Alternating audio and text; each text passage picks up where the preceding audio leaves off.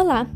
Hoje nós vamos rever a nossa aula sobre singular e plural.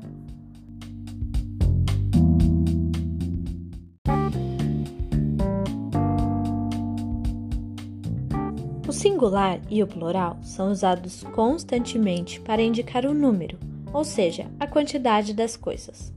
O singular indica apenas um objeto, pessoa ou animal.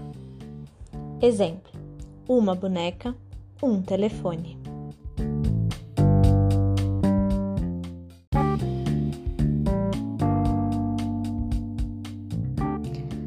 Mas e quando temos mais de um item?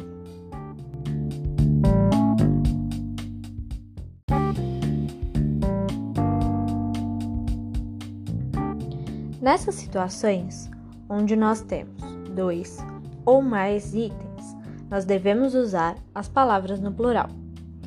Exemplo disso, antes nós tínhamos uma boneca, agora temos duas bonecas. Antes tínhamos um telefone, agora temos três telefones. A essa altura você já deve ter percebido que para formarmos palavras no plural, acrescentamos um S no final. Essa é a forma mais simples de transformarmos palavras do singular para o plural. Entretanto, essa não é a única forma que encontramos de transformar essas palavras. Assim, nas próximas aulas veremos novas regras que podem te ajudar com isso.